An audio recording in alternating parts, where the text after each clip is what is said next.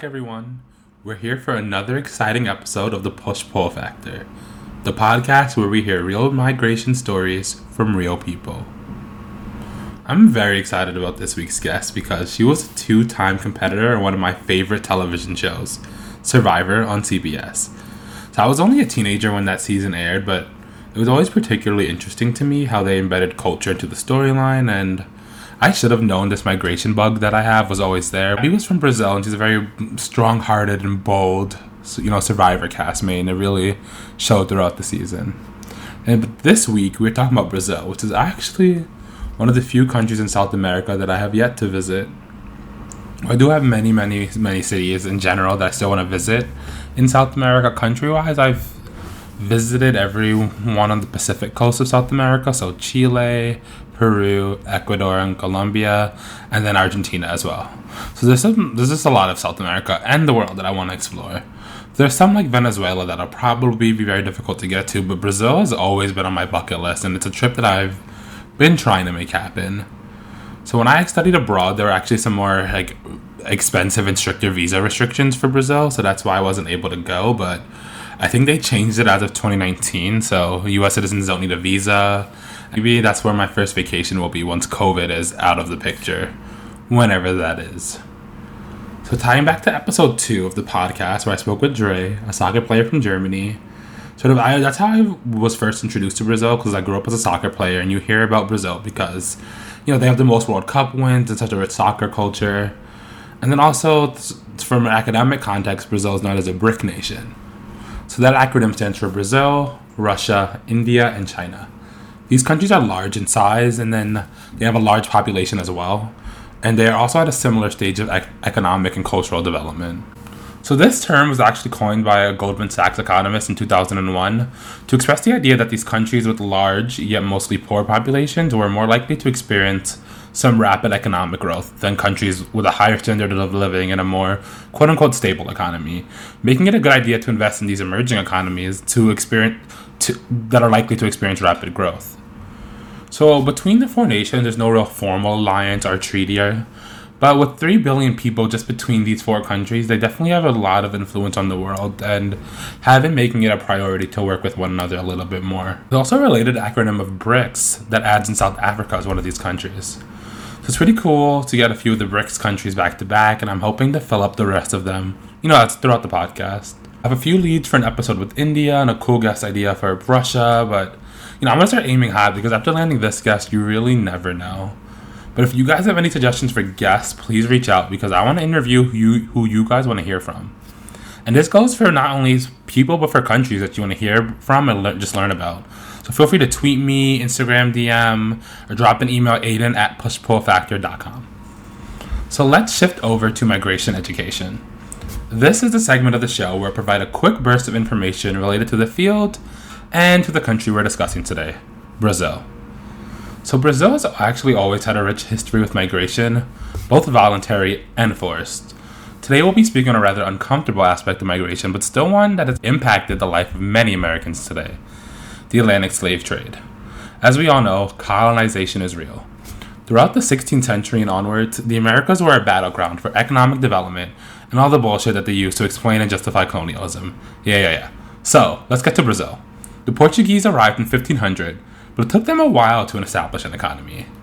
So, you know, they got into sugar plantations, and then that really was kind of, you know, stimulated the economy. But they thought that the native population would provide the workforce for these crops. However, the natives quickly died out to disease, and then some of them fled from the oppressive rule of the colonial overlords. So, with this, they decided that the native population were quote unquote too fragile and started to dabble into the Atlantic slave trade and started to import enslaved Africans to Brazil. And soon enough, the entire sugar plantation system was held up by the manpower of enslaved Africans. Also, I just want to note that I'm deliberately using the term enslaved and not slaves because they were not slaves. They were enslaved by the colonial powers. This also separates their identities from the circumstances that were forced upon them. Anyway, over these three centuries, Brazil received 4 million enslaved Africans over four times as many as any other American destination. If you want to talk in terms of percentages, Brazil received 40% of the total number of Africans brought to the Americas, while the United States received around 10%. Because of this today, Brazil's African descended population is actually larger than the population of some African countries in their entirety. Another fact I came across in my research was that Brazil actually continued to participate in the Atlantic slave trade well after most countries in the Americas.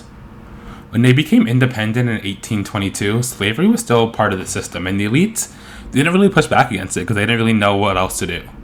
And it wasn't until 1830 that Great Britain started to notice that they couldn't compete with some economies like Brazil and Cuba that were using enslaved laborers. So they started to intercept ships of enslaved Africans headed for Brazil. So it took some time for their plan to really work.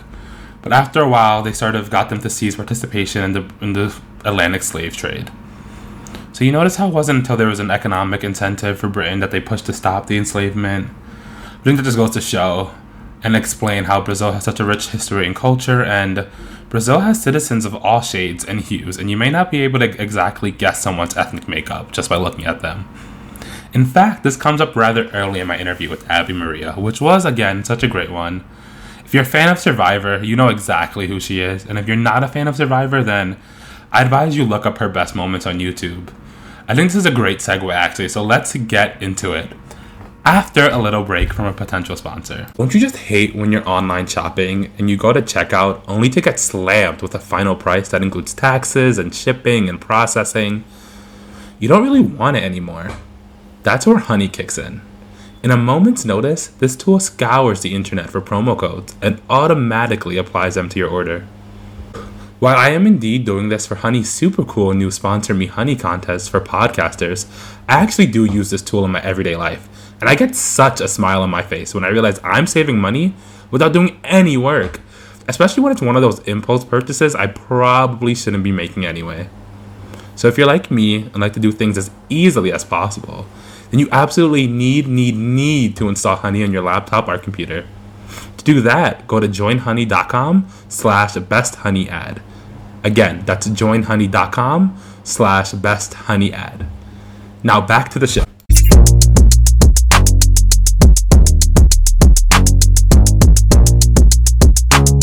Here with me today, I have Abi Maria Gomes. She's a Brazilian born woman currently living in the United States and working as a realtor. She was also a two time competitor on CBS's Survivor, where she placed fifth on season 25 and seventh on season 31. How are you doing today, Abby? I'm doing great. I'm so happy to be here with you today, and I'm really glad you did your homework. I'm saying I'm so glad to be speaking with you. I must say I'm a big fan of you since Yay! the Philippines aired, and also Brazil is such like a vibrant culture, and I couldn't, I honestly couldn't think of a better person to represent. Aw, I can tell that you're chuckling inside, and I love it. Don't be nervous. I'm a I human know. just like you. I know. I'm, I'm, I'm, I'm kind of fanboy. I'm gonna, I'm gonna be honest with the audience. a lot of people get that way when they're around me, but just relax. I'm a human made of bones and and flesh, just like you. I, know, every, I have my fears too. Everyone's the same, exactly. So I guess we can start. So can you tell the audience a little where in Brazil you consider your home, and then where in the United States you currently live? Yeah, um, I am from the heart of Brazil. I was born and raised in a city called Goiânia, and that is in the state of Goiás which is like about an hour away from Brasilia. It's almost like if you were here from the US, if you're living in like, you know, Washington, D.C. area, Virginia. Ish. Right. Yeah, because uh, we're like, you know, like the, the Brasilia, the capital of Brazil, it's in the state of Goiás, but it's like, you know, like uh, like DC, it's like, but in Brazil we call it DF. Um, mm. So, yeah, I'm from the heart of Brazil. And now I currently live in California in the beautiful city of Los Angeles, the city of angels. So, going back to your time in Brazil, like, how was life in Brazil? Do you think there was anything, I guess, that you lived through that would shock the average person from the United States, or was it kind of very similar? Um, you know, uh, I think that what usually shocks people is when I tell them that I am um, mixed, that I am, mm. um, you know, because I look so white, but I'm actually, my mom is half black, half white, and my dad is white. So I come from a very cultured, mixed race family. And people, when they meet me, they get really surprised because I guess I don't look uh, mm. mixed to them. I guess I look very um, white, but I am really proud of coming from a very cultured, mixed race background. I'm very, very proud of of that, and I guess that's one of the reasons, uh, one of the things that shock people when they see this blonde-looking girl and her mom is black. Yeah, that definitely is surprising because yeah. when, when, I read it in your article, I was kind of taken aback. But it kind of makes sense because I feel like Brazil is very rich in culture. I feel like they have people of all skin tones and like skin colors and skin shades. Yeah, I think that that's what I love a lot about about Brazil. It's like people really do mix with each other. It doesn't really matter religion, race, uh, so much, you know, or, or, economic status. I feel that back home in Brazil, you see a lot more people from different backgrounds uh, mixing with each other, and it's just like such a beautiful and happy culture, you know. Hmm. So to get into some of the differences, do you feel like race plays out a little differently in, in the United States and then in Brazil? Yeah, I actually do. I feel that here you see more so people of different races uh, secluding themselves or, or, being scared of getting to know, um, you know, people from from different backgrounds. But I think it's changing. So.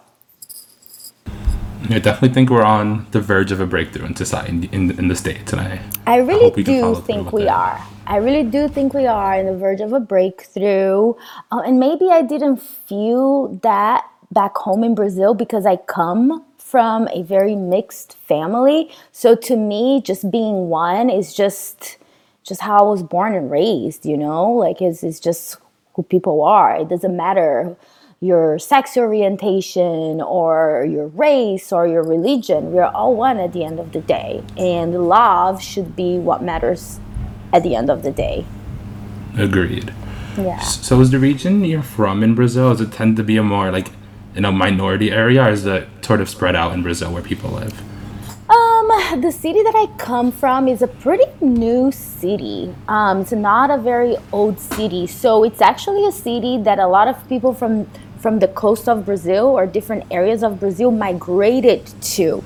Mm. So it's more of like a new age city where um, a lot of like people that are trying to start their lives uh, at a new place went to. So it's a very modern sort of looking city as well. That's pretty cool. So it's kind of like you've yeah. always kind of had a re- relationship with migration.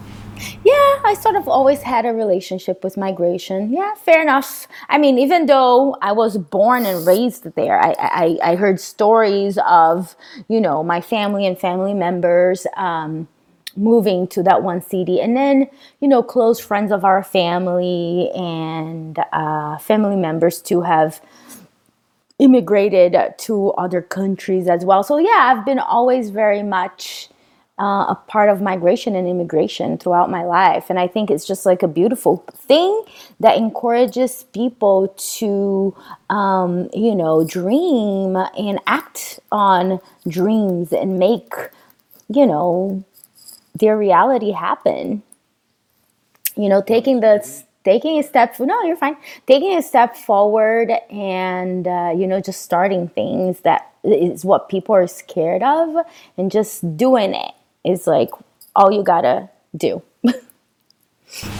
no i hear you and i think no it's truly amazing what migration can do for some people and the fact that it continues to provide like it does sustain a lot of economies with remittance with people who send money back home to their home yes. countries. So.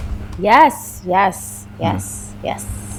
I agree with you. So, in general, how are migrants and immigrants viewed in Brazil? You know, it's a very common um, thing because, you know, Brazil is still a uh, third world developing country and uh, it just it just is still a little harder to succeed in Brazil. Um, of course, there are opportunities. I mean, you know, there is a will, there is a way. I'm not trying to say that you won't be able to succeed if you are if you don't have the opportunity of of moving overseas. Um, but it's very common for you to see at least one member of any family in Brazil that have moved to Europe or to uh, the United United States. You know, just trying to make that money to send it back home mm-hmm. so that they can help. You know, someone at least in their family succeed and pay for their education, and you know, like climb that ladder. Okay, so that's pretty common. Very common. Yeah. So when it specifically came to you in your journey, I guess what made you sort of pull the trigger and make that decision again? And then how old were you, and what did you have to leave behind? So when I was uh, a little girl growing up in Brazil, I had a lot of dreams and aspirations, and I knew it was going to be harder for me to succeed on these dreams. Um, you know, being from where I come from. And I had uh, my fairy godmother, uh, Betulia Erickson, that was really a huge inspiration to me because she she had moved around and lived in different parts of the world and i would always you know listen to her stories and i would like be looking forward of on getting a postcard from her you know when we actually would send people like postcards in the mail. And um, you know, I would just always like look up to her. And I just always wanted to speak different languages and uh, be a businesswoman and be independent and successful. And for me, in my head, I always just felt that, you know, just living in uh, a, a, a you know powerful country um, where you have more of an ability to succeed would be what my destiny would be. So um, I was always fascinated by the United States because of the whole American dream, you know? You know, there's definitely a lot of opportunity here in the States. Yeah, there is a lot of opportunity here. If you're not lazy, if you're willing to work hard, there is so much that can be done. I mean, I'm living the American dream, and I honestly came here with nothing. And now I'm a very successful realtor. I mean, I've been on, on reality TV shows and I've, you know, I've, I've, I've, I've been taking up space, that's for sure. And it, it was not because I came from a rich family here or things were handed to me. Not at all. I worked really, really, really hard to make those work. And it's very inspiring what you made of your life and what you made for yourself. Thank you. Thank you so much. Yeah. And it was really hard leaving Brazil too because my dad wasn't in favor of it. He wanted me to go straight to university in Brazil. You know, Brazil can still be a very classicist country. And they thought, oh, you're just going to go live overseas and, and, and do domestic work, you know, because I came here and I worked as an au pair, which is a living nanny. Um, and they were like, oh, you're not going to be focused on your education. You're just going to be working for for rich people you're never going to grow or have an, the opportunity that you you deserve. And i proved them wrong. You know they everybody they're my friends my family. They they used to call me a dreamer. And i literally left and and i've been proving all of them wrong. And it's a great feeling. That's definitely amazing when you can prove some naysayers wrong. I i yeah. know that. Yes. Yes and that's one so, of the reasons why I was really uh, intrigued by you having the courage to reach out to me and invite me to be a part of your podcast. Because, you know, like I told you a little bit earlier, uh, earlier, sometimes you just have to do it. And the topic is very interesting to me. So here we are. Yeah, it's true. I, I had like my friends hyping me out. They're like, oh, you're not going to do it. And I'm like, you know what? there you go. Prove them wrong. Look at me now. So I guess did that make education very important for you when you first arrived in the United States? Yeah, education in my family, you know, it's always been very uh, important, and you know, being, you know, focusing and making sure that I was becoming a part of the American culture, learning the the, the, the American English, um, you know, and and studying and learning the culture was like number one. It's it's it's you have to. Like there is no way you're going to be successful if you don't if you don't get out there and, and, and meet people. You know, you see, when I came to the US, I tried and stay away from like just hanging out with Brazilian people. I was trying to hang out with people from every different walk of life and learn from everyone that I came, um, you know, in contact with. And and just being vulnerable and being authentic and being real. You can't be something that you're not in order to succeed. You will find someone that loves you and respects you and wants to see you succeed in life because of your drive. And I had people that did that to me. Like the family that I worked for as an au pair, they're the ones that sponsored me for my green card because they saw so much in me, you know? Well, that's great that they did that for you. Yeah, yeah, absolutely. So you just have to be yourself always. You will, you know, God will put the right people in your path if you're doing the right thing and if you're doing if you're being true to yourself. So going to when you first arrived in the states, did you know any English or did you sort of sort of have to learn on the go and learn as you went?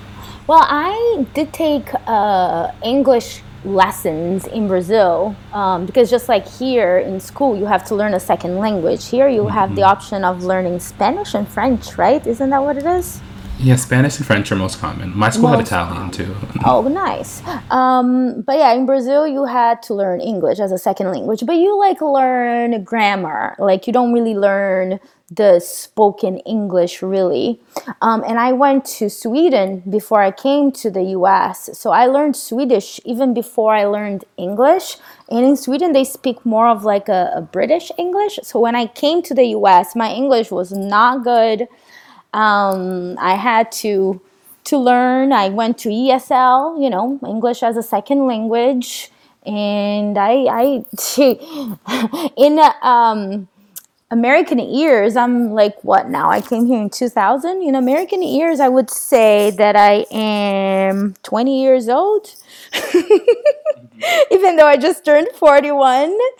Um, but yeah, no, I had to learn from from the beginning. Like the English that I spoke was not the English that people spoke here. I mean, I spoke a very like book grammar type of English. I would say, "How do you do?" rather than "Hey, what's up? How how's it going? How are you?" You know, it was it was different, and people would think I was so funny. you know, very like formal language, right? Like very elementary formal. school. yes, exactly. So, how did you find that job as an au pair? It was like through an agency, or did you source it yourself? Um, uh, well, when I uh, went to Sweden to be with my, my fairy godmother, uh, she's the one that, you know, uh, taught me about the whole au pair world and how, like, European girls traveled around the world doing that type of job. And I'm like, wow, my dad is making me feel bad for wanting to work hard and go after my dream. And here you are, fairy godmother.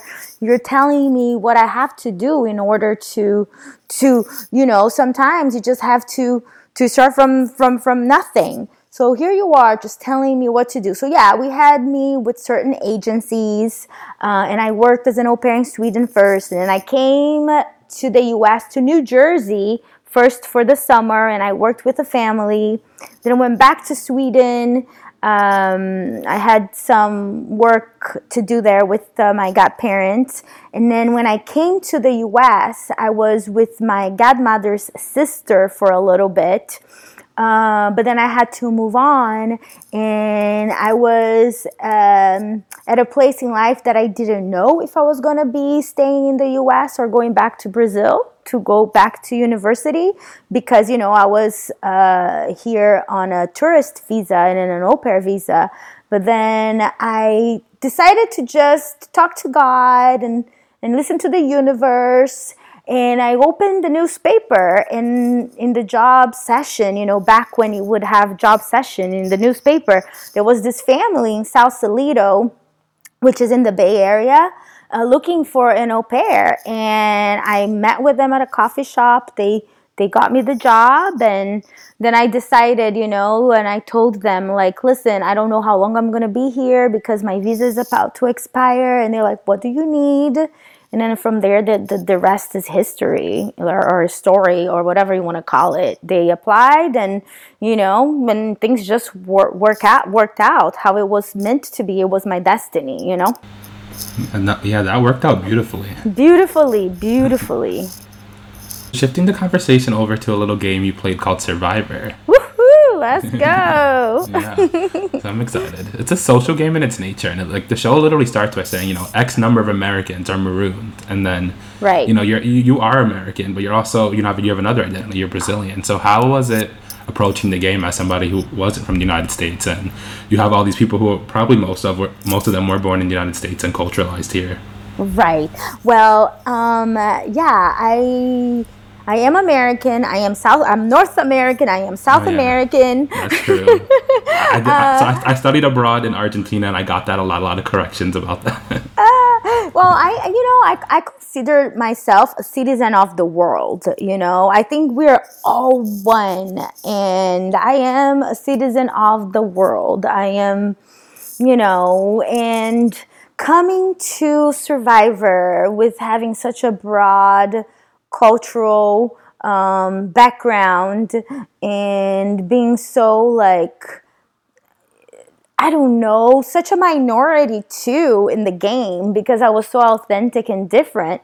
It was a little hard because you know it's it's it's a crazy game that when you put all these people from different backgrounds, different walks of life, it is it is I mean it's just human behavior. People will go and align usually with what they know, right? When you're in a situation that you don't have any control over it and you're like surviving on a deserted island, people from from similar backgrounds will migrate towards each other. So I had to work really, really, really hard to find my footing in the game with people and connect because of course people are afraid of what's different and i i was and still am definitely different. And then hopefully if i have a chance again you know i've grown so much and i've learned so much about myself that i can maybe you know get some people to sympathize more with my authenticity and being a minority and where i come from so that we can all you know, I mean, but I think that the world is changing so much right now that I think that I would have a chance of people actually being curious of the unknown. Yeah, I think it could definitely be a, an opportunity for just even on the show itself to sort of take a new narrative and have these conversations, put them on air. I think that's needed, don't you?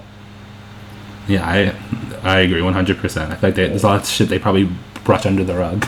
Yeah, like right now, Big Brother. Oh my gosh, like the fin the finalists. It's just like really, Yeah. like we're so sick and tired of this. Yeah, And no, it I'm happens- mentally checked out. Yeah, everybody mentally checked out. You don't even see people talking about it on social media anymore. It's just like, eh, like why can't we just spice things up? Let's all give people from all different walks of life really opportunities in a game show in America. Like we need to to change from production too. We have to have um, different back more you know more people from different walks of life in production as well because at the end of the day they are writing a story you know it's Yeah. it, it is a, a uns- it's not a scripted show it's unscripted but at the end of the day you do have Yeah. producers and editors and executive producers Yeah. writing the story you know and they will cut and paste the way the way it goes You know. Yeah, they definitely have a narrative to tell, and I feel like they for sure ask some leading questions in those interviews.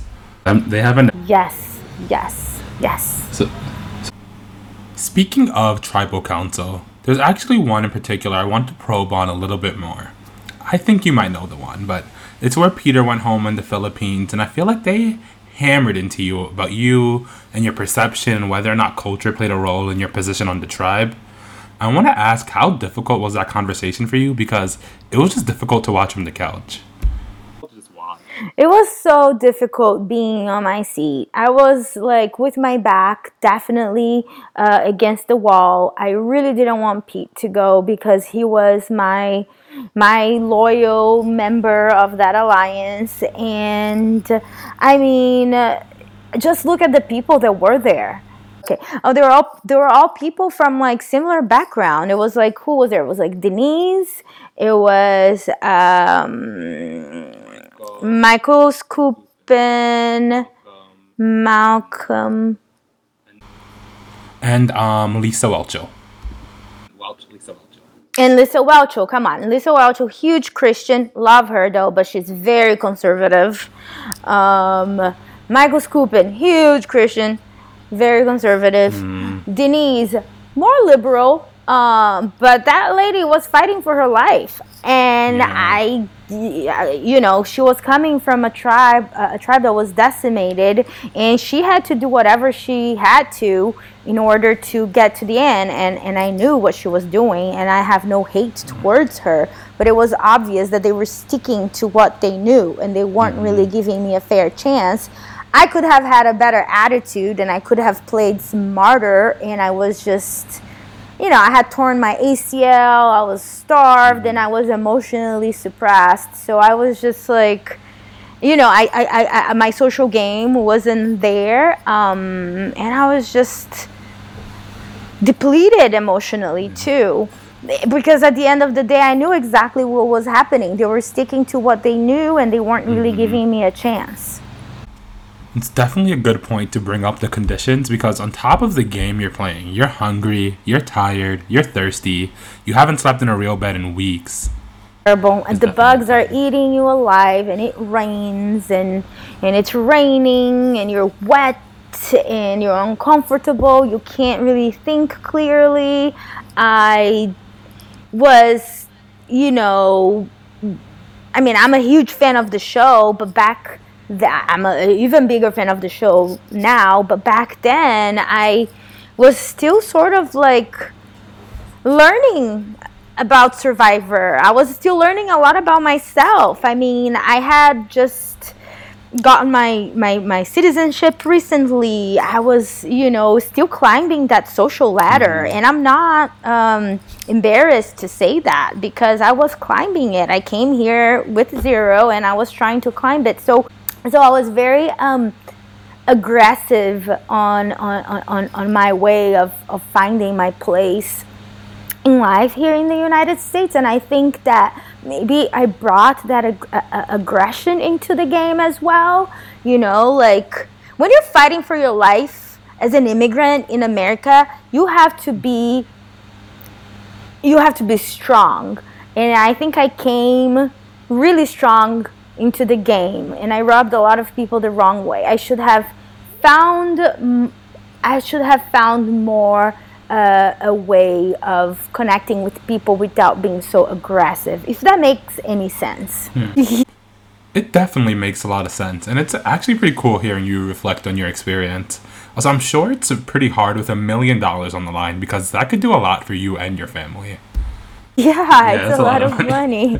it's a lot of money for someone that came here looking for the American dream. Imagine that. Like, wow. From being, you know, an au pair to now fighting for a million dollars on a reality TV show as the the only Brazilian American that has ever played this huge uh, American a reality TV show game that is like the biggest one. It was just like, you know, you have so many feelings going on and you're representing and gosh, it was just so much. And I think I still have PTSD from it. And second chances, I think that I, I, I was so focused on all the mistakes that I had made on the Philippines and how hard it was for me to even like get people to try and, and get to know me that I think that I hindered my own game too. So, but I've learned a lot with, with my experiences. So, actually, let's go back to Survivor Second Chances and your second time around, this time filmed in Cambodia. So, did you go in thinking, okay, there are some things I need to change, or were you just like, I'm Abi and I'm back? Well, I came in really scared because I'm like, okay, so I on on on Philippines, you know, like when I saw my edit and how I, I, I was on the show, I was just like, oh God. Um, uh, and then, you know, second chances comes, and then I'm just like really worried on, on how people, uh, you know, are perceiving me. Do they think I'm like really that person that they saw in the Philippines? I was just really afraid uh, of being, I I was just very defensive and scared on second chances. I wasn't I was just too attached to the game that I had played in the Philippines, and mm. I I should have been less of uh, about me. I should have been more like, okay, let's start from a clean slate. I thought that I I was doing that, but I wasn't really because I was too worried about how people were thinking instead of just building relationships with them. You know, I was just too worried about myself. And it's not about you in the game of Survivor. It's about building relationships with people and getting to know them so that they don't want to get rid of you. Less, aggress- less aggression, less defensiveness. Because when you're too defensive, you become aggressive, right? And, and I was always just mm-hmm. very defensive. So that's why I think that I deserve another chance so that I can be, you know, less about me and more about other people till I make to the end so I can win a million dollars.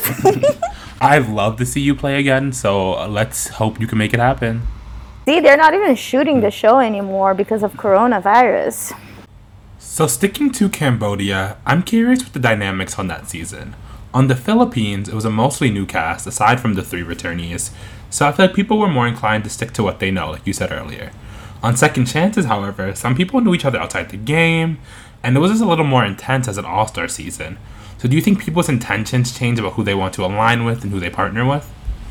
Um, I think that the whole pre-game alliance thing has a huge weight on how the sh- the the show is gonna carry on. You know, and, and it's a bummer. It's a bummer that you know people they are from the same states or they were from the same seasons prior um, will come in and they will have that alliance and it will make very hard for people that are like that were on the show before but they're just living their regular lives uh, and not really that in touch with the survivor community to go and, and, and fight for their lives and play the game because you know the, the pregame alliances can hinder a lot of other players games for sure a shift to the dynamics a lot. If that answered your question. So, being on reality television, you're projecting yourself, actually, not even yourself, a version of yourself, to the American public. How was that experience, especially in the context of somebody who actually wasn't born in the United States? Um, you know, um, it's just, I think that as, as human be- beings, we have so many different layers you know, of our personality. And think about this with me. You're on a deserted island. You're not eating. You tore your ACL. You're starving. Like it's just so many. Like you're not your your relaxed self. You're yourself under distress. No one is really like the best version of themselves when they're starving on a deserted island trying to fend for themselves, right? So it's a very stressful version of yourself. So I feel like America saw a very stressed out version of myself. So I think that sometimes I am a problem that people are trying to solve when I'm really like very simple. because sometimes I'm like, people just have all these ideas and then now people are scared of me and i'm like i'm this little five foot tall girl tiny like there's nothing i can do i'm just i'm just a fighter and and that's a good thing no, I agree. It's definitely a good thing. Very resilient, that's for sure. But yeah, you know, some people. Well, but now I see more of how, you know, some people can be very racist in America because some people there they don't even give me the opportunity to even be myself with them. They just they just don't care. Uh, another thing that I realized here much is that people just want to be right. oh yeah. people just want to be right. That's another thing that I like. People are not even trying to learn or understand you know, uh, someone else's culture or someone else's feelings or, you know, people just this they just want to be right. And it makes it a little hard sometimes, but you know, the platform has been great though. I've been doing a lot of things with people that that appreciate my authenticity, and I love giving back and working with different charities and uh, you know talking to people like you doing podcasts mm-hmm. and and being an inspiration. Hopefully, a little girl from I don't know Mexico, who knows, uh, is listening to this and she'll fight for her right to party. I, I sure hope so. I hope so too. Little girl, little g- or little boy, or whatever, Yeah, whoever yeah, it is, anything, anyone that has a dream, you know, to just You get out make it a there. reality. Yeah, you can make it a reality. Just believe in yourself. Be true to yourself. So, transitioning away from Survivor and more towards your life and career, I know you had a business venture in Z Acai. Hope I pronounced that right. So, let's start there. How was that experience being in business as an immigrant, and what led you down the path of entrepreneurship? You know, I went to business school in San Francisco, and when I was going to business school, um, I did this personality test, and um, then when I and then it, it came out very entrepreneurial. And then when I came to Los Angeles, I was working in private equity. I was an EA for a very uh, successful businessman, and he had a beverage company himself. So then I got cast on Survivor, and I'm like, you know, the, the, the, the entrepreneurial business in me was like, I need to have something when I am on that show. Um, Exactly. you know, like it's it's almost Yeah, like my it's, nat- it's natural. Yeah my master's degree or my PhD, PhD PhD just coming out with a product and putting it out on the market. And that was like a very suc successful venture for me um, being able to put together a great group of people you know a marketing person an attorney uh, a salesperson and all believe in my idea and create that product it was very difficult but it was very fun at the end of the day too to just just be able to to create something put it out in the market win, win gold medals. It was just very satisfying. I just you know i just need more money in order to come up with more zsis so if, if there are any investors listening let's let's make some oh, magic happen Invest in the podcast too if you have some money to throw around. there you go see put it out there in the universe Right? so, since then, you've shifted your career to being a realtor. I want to ask what led you down that path specifically. So, real estate has always been a passion of mine, and it is a very entrepreneurial job. You know, I love the flexibility of it. Uh, I love everything that real estate entail- entails, you know. Um, I'm sorry about my accent. I still have a strong accent, um, but I, I, I, I'm sure you understand me, and I'm, I'm pretty sure your listeners will as well. My grandfather back home in Brazil made pretty good money with investing in real estate. So, you know, that was instilled in me. And then uh, everyone in my family always told me that I'm like a great business person. And I just, everything just led me into becoming a realtor. And I just think that real estate's a very tangible way of investing. Uh, you know where your money is at, you can touch it, you can feel it. Uh, it's very um, you know you it's it's it's very it's a very creative industry too and it's a very creative um, form of investing your money as well there's so much you can do with it so i just believe in real estate always have um, and it just like uh, just like my citizenship is sort of like the universe just conspired and it all came together and now I am this very successful realtor for a company called Engel & Völkers, which is like a global uh, real estate company, and it has so much to do with everything that I believe in. And I'm just here making all this magic happen for all this this uh, savvy real estate investors and I've been focusing now in development when in commercial real estate and working a lot with international buyers. And it's just a lot of fun but it's very um, stressful too.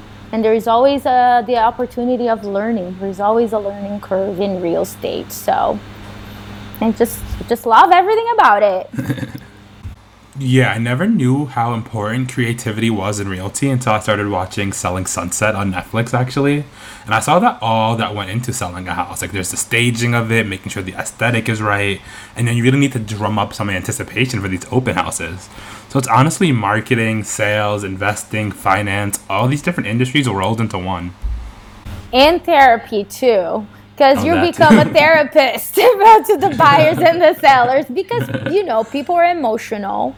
Buyers are emotional. Sellers are emotional. It's like a big lump sum of money they're investing Yeah. into a property. And so much is built in a home you right right? As a seller. Like people build families you know? And you know and then people that want to buy homes they're just have all these expectations. So it's a very overall job and i if i would um, describe the job as a realtor i would say you're the lightning rod. Because everything is happening you just have to keep cool and co- actually i should go back on survivor as a realtor. Just be the lightning rod cool and collected. Just let everybody come to you. Just give everyone the best advice ever so that they want to keep you there Exactly. No, don't be I think it's a good aggressive. Yeah, don't be aggressive. Don't be like the feisty little Abi from Survivor Philippines telling everybody that they're dead to you. That's not the way to go. but at the same was- time, you know, like back then, I was just like, oh my God, I'm going to be on TV. I have to be a character too. Like so many things go through your head. Like I wanted to be someone Yeah. that everybody was going to be talking about. And look, everybody talks You about Abi from. Survivor. And people will still quote you and all your quotes to this day. Oh, I'm getting like so many different quotes. What Brazilian dragon? You're dead to me. Villains have more fun. What else? Oh, you're looking like a Who, vote who voted for me twice? you voted for me twice, Woo. that was my favorite. Yeah. If somebody voted for me twice, I wouldn't let them forget it if they were still Oh, on the. I did not let him forget it. That's for sure. And like at the end of the day, I was so right about people too that I'm like, look at Skupin. He's in jail Yeah. now. I knew that he was Yeah, like, and you hit him with a coconut. and I hit him with a freaking coconut. Yes. oh, he deserved it, and we didn't even know. See, Yeah.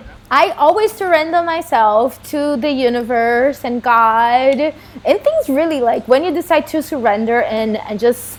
Uh, go with the flow of life. Of course, you're not just gonna sit there and expect like a magic wand to just let things happen for you. You gotta work towards things too. But like, if if your soul, if you surrender it to God, and like, will will put you in the in the right path you know i knew that my first time around i wasn't going to win and my second time around i wasn't going to win too i still had a lot to learn with the game but i think that if i go back there again i think that i, I can have a case like a case of growth a case of being a woman in her 40s now that has mm-hmm. learned so much independent minority, mixed mm-hmm. race. I think that there's so much to be said. I agree, and even in your first two seasons, you do have a lot to be proud of. Not everybody who plays Survivor even gets invited back, and then you made the merge twice. God, I still think yes. you did and I won idols, and I won competitions. Yeah, you had an idol. Yeah, and I had a torn ACL on top of it. Like, and that's the other thing that's the craziest. When I came back to the U.S. from the Philippines, I had to go straight through surgery, and it was a hardcore surgery. It took me like two years to get better, and then I had to do this whole like, um, you know, campaign to get back on To do on it again. second chances to do it again. The moment that I am feeling good, then I go back on second chances. So it, it, it was very intense. I feel like Survivor is one of those opportunities that's probably very hard to say no to. To them. Such first world problems, right? Yeah, yeah. for- Oh. Shifting back to your migration story, is there a sizable Brazilian population in LA? And what steps do you take to get a slice of home while you're here? Oh my gosh, there are Brazilians everywhere, really. um, yes, there is a huge population of Brazilians in in LA. Um, like I told you, I you know I love Brazil. I love my culture. Brazil is home, but the U.S. is home too. I love the U.S. and I love everything about the USA. So, with that being said, I am a citizen of the world. I just don't try to just stick with just any uh, uh, cliques of people. You know, like I have friends from all different walks of life, races, religions, sex oriented, like everything. So, yeah, like talking food wise, if I'm ever feeling like I want to go eat some Brazilian food, I go to Bossa Nova or I go to Fogo de Chão. There are so many different um, Brazilian restaurants here and markets, Supermercado Brasil. And I have a lot of Brazilian friends too, but I don't stick just with Brazilians mm-hmm. just because I am Brazilian. I love all people from all different walks of life because I love learning and we're all one at the end of the day. But Brazil is beautiful, yeah. and I love my Brazilian people too. Yeah, I'm definitely the same way. I really like appreciate having friends from all over the world who were raised in different cultures and really getting to try and experience different foods. World. Yeah, and LA is great for that because it's like literally like a melting pot. So I, I love being in mm. LA. I think LA is a great yeah. city. Yeah. So, although I live in Boston now, I'm originally from New York, and I feel like it's a similar vibe to what you're describing about LA, with a lot of people from so many different countries and really interacting with a lot of people that are, you know, first or second generation American. Oh, okay. Nice. Yeah. Boston is awesome too, right? A lot of Brazilians in Boston. Oh, yeah, no, there's a lot here. Yeah. So obviously we're living through a pandemic now and travel is a little difficult, but in a non-COVID world, do you travel back home to Brazil frequently? Like how often would you visit your family? Yeah, um, I go back to Brazil often. Not right now because of COVID, uh, but I was there last year. Was it last year? I think I was there last year for a few weeks with my mom. I was in August. She had to take care of some some business related, family business related, and, and I, I went to accom- accompany accompany her, mm-hmm. um, accompany. accompany her.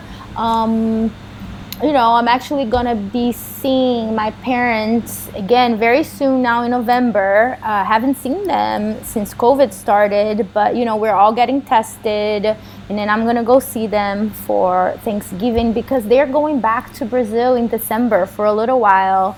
Um, but yeah, I'm very much still in touch with my Brazilian family. I still have family out there. Um, we still have property. Uh, still pay taxes there and here. So yeah, people think, oh, you're an immigrant. You're not paying taxes here. I got news for you. I pay taxes here and there too, okay? so we're all paying taxes. Um, people are just trying to create a better life for their families at the end of the day. So you've been living in the US for a little bit. So what advice would you give a migrant in your shoes? So say a young person try to make the most of their life here in the, in the United States. Um, you know, try and not be involved just with people from your own culture. For example, if you're Brazilian and you're coming here, don't try and hang out just with Brazilian people because that way you're just going to be speaking Portuguese and you're not going to learn English. You have to submerge yourself into the culture of that country. So if you're in the United States, you want to become an American, learn about American culture. And it's, you know, learning about a country's culture, you don't learn that overnight. There are a lot mm-hmm. of little nuances that you have to learn, especially because America is a, a melting pot. You have you know people that came from all over the world. So you know try and, and build a network of people from all over the world. Learn the, the culture. Focus on education. Even though it's it's a, a, new trend now that you have to be like an entrepreneur or whatever with like all the social media thing going on at the end of the day um, education is knowledge and knowledge is power. Mm-hmm. so get a skill or something you know what i mean believe in yourself, be your authentic self, be, be vulnerable, be open to learning. Uh, nobody will ever take knowledge away from you because it's power. And I repeat that again. Um, and believe in yourself and be fierce and be resilient and just just be feisty. Go get it. Don't let I anybody love that. I think tell you to take that advice. Yeah, don't let anybody tell you that you can't do it. Like prove people wrong. Just just do like Tom Brady did. Hold my beer and just go there and score like a touchdown like a second before the game is gonna you know end. I don't know. Just make magic happen. Just like how I did it when I was supposed to be voted out so many times. I'm like, oh, you want to vote me out? Hold my beer. Hold my idol. Yeah, hold my idol. Wait a second. there you go. So we're getting down to the final question, which is a staple that I ask every single guest on the podcast. Is your migration journey over? Do you see yourself returning to Brazil to live permanently, or even living in another country in between then? My migration is not over. Um, I don't see myself living just in one place. I am a queen, darling. So I hope to have a house in every continent one day. What about that? have my own little empire. Of course, the United States will always be a part of my life. This is home too. Brazil will always be a part of my life. That is home too. But there are a lot of really cool countries around the world, okay? So I still want to like migrate like a little bird or a butterfly and go places and kiss flowers and hopefully get married, you know, with someone that's uh, you know, highly intellectual, successful, kind, and a little travel bug like me. Mm-hmm. So and have a baby and have a family and and have that you know then she they how does the, the, the cinderella story end again? Yeah. Happily ever after? Happily, yeah, happily, ever, ever after. after. Definitely get that answer. I can i can really see that you're truly a citizen of the world and you probably can't be tied down to just one country. I can be just with one man but yeah. you know, I can be just with one man, but like, you know, he needs to to be like an exciting person too. Yeah, they need to be worldly. I definitely have the same like, requirement. If Meghan Markle wasn't married to Prince Harry, hey, Prince Harry. I'll find my own Prince for Harry. yeah.